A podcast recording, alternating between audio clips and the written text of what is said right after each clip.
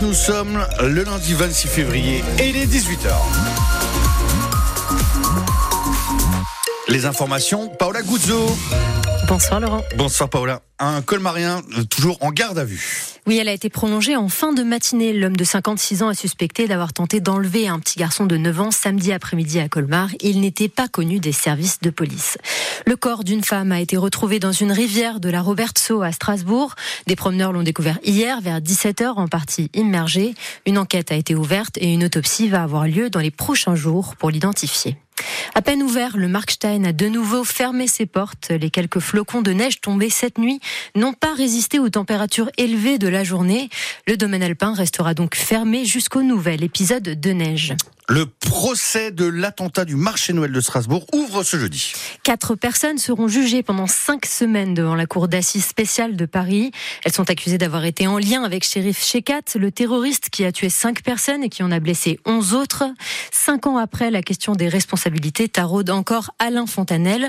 À l'époque, c'était le premier adjoint au maire. On se demande forcément, euh, est-ce qu'on a raté quelque chose euh, Est-ce qu'on aurait pu faire mieux, éviter euh, ce, ce drame? Après, on, on connaît aussi aussi la réalité, la taille de la ville, le fait qu'on peut pas contrôler euh, tout un chacun euh, à tout moment. Euh, mais je pense que c'est important de, de, pouvoir mettre les choses à plat. Et c'est effectivement le, procès de ceux qui ont, qui ont commis des actes directs pour, pour l'attentat, mais c'est aussi l'occasion d'éclaircir et que chacun puisse se faire une opinion et, toujours mieux faire pour, pour l'avenir. Donc c'est des étapes importantes. Je pense qu'on a fait ce qui était nécessaire, ce qui était utile. Ça n'a pas permis euh, ici comme ailleurs euh, d'arrêter les, les terroristes, mais il faut regarder euh, avec lucidité et voir pour l'avenir ce qu'on peut faire de mieux. Témoignage à retrouver sur francebleu.fr Alsace comme celui d'Audrey Wagner qui a croisé le terroriste ce soir-là. Un Français sur deux dit réduire sa consommation de produits d'hygiène. Nouvelle conséquence de l'inflation selon une étude de l'IFOP pour l'association Don Solidaire.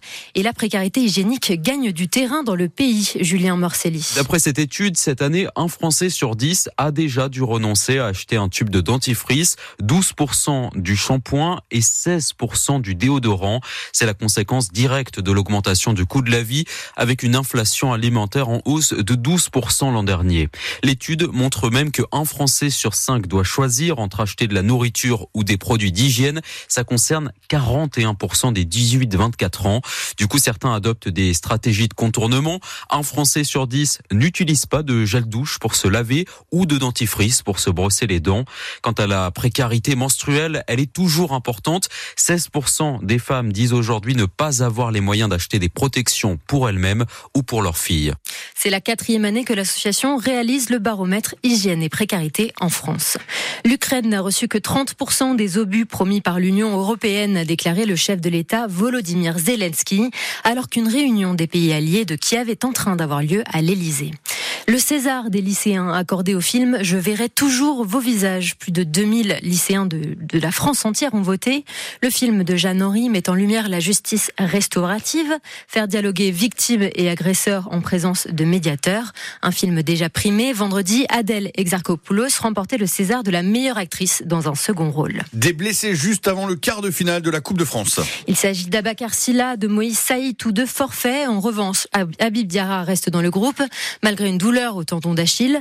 Match qui se fera aussi en présence de Marvin Senaya. À 23 ans, le défenseur originaire de Saint-Louis mène sa barque, très entouré par sa famille de footballeurs, Luc Dreosto. Marvin Senaya bénéficie des conseils de son oncle et surtout de son père, deux anciens internationaux togolais. Le fait d'avoir un bon entourage, de savoir un peu les dangers qu'il y a, les méfiances à avoir dans le monde du foot. Parfois ça va très vite et ça m'aide beaucoup, il me donne beaucoup de conseils. Avec bienveillance, mais sans concession, Yao Senaya essaie de faire progresser son fils. Il faut qu'il progresse dans le placement. Et sur le plan offensif, il faudrait qu'il travaille plus ses centres et qu'il soit beaucoup plus décisif. Il faut aller aussi chercher à marquer. Le père de Marvin Senaya cherche à bien aiguiller sa carrière. Il faut énormément d'humilité et pouvoir se remettre en cause. On peut facilement prendre euh, une mauvaise route. Les choix de carrière, il y a des moments clés où il faut pas rater le coche. Marvin Senaya a ainsi accepté de jouer défenseur alors qu'il a été formé comme attaquant. Il a aussi été prêté à deux reprises dans des clubs de Ligue 2. Mais au-delà de ses performances, ce qui compte aussi pour sa famille et en particulier pour sa mère, Adolé Christelle, c'est son comportement. Elle tient vraiment à ce qu'on soit bien dans nos têtes quand on joue et également aussi euh, à tout ce qui est un peu en dehors, l'image que tu donnes, etc. Elle veut vraiment que je garde ma bonne image de quelqu'un de joyeux. Parfois, elle a du mal un peu à comprendre que j'ai grandi, mais bon, c'est une bonne chose. Vaut mieux ça en tout cas que quelqu'un qui se désintéresse. Les parents de Marvin Senaya pourraient bientôt avoir un deuxième fils professionnel. Le cadet Evan, 17 ans, a déjà joué plusieurs matchs amicaux avec le FC Bâle. Lyon Racing, c'est à suivre en direct demain soir sur France Bleu Alsace. Coup d'envoi à 20h40.